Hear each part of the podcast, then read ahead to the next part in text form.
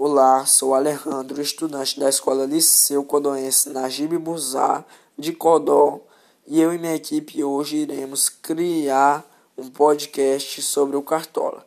O nome dos integrantes da minha equipe são o Kevin, o Gabriel e a Sara.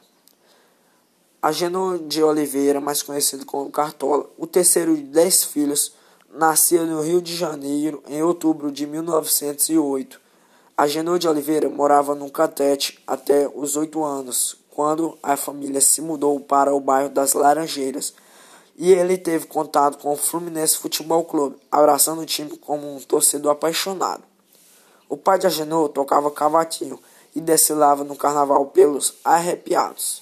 Nesta época, o menino começou a aprender cavaquinho com o pai no rancho de cores verde e rosa.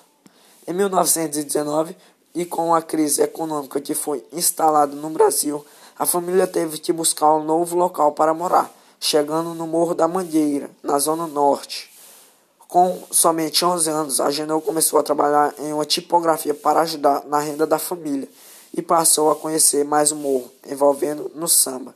Neste período, conheceu seu grande amigo, Carlos Cachaça, que sempre o levava para conhecer e desbravar os becos da Mangueira apresentando-lhe as mais famosas casas do morro, onde eram cultuadas divindades afro-brasileiras e batuque. Era liberado. Aos 15 anos foi a construção civil, exercendo a função de predeiro e pintor, mas ainda frequentava as rodas de samba nas horas vagas. Sendo assim, para não sujar o cabelo e a cabeça, ele sempre ia trabalhar com um chapéu de coco recebendo o apelido de Cartola dos seus amigos e colegas de trabalho.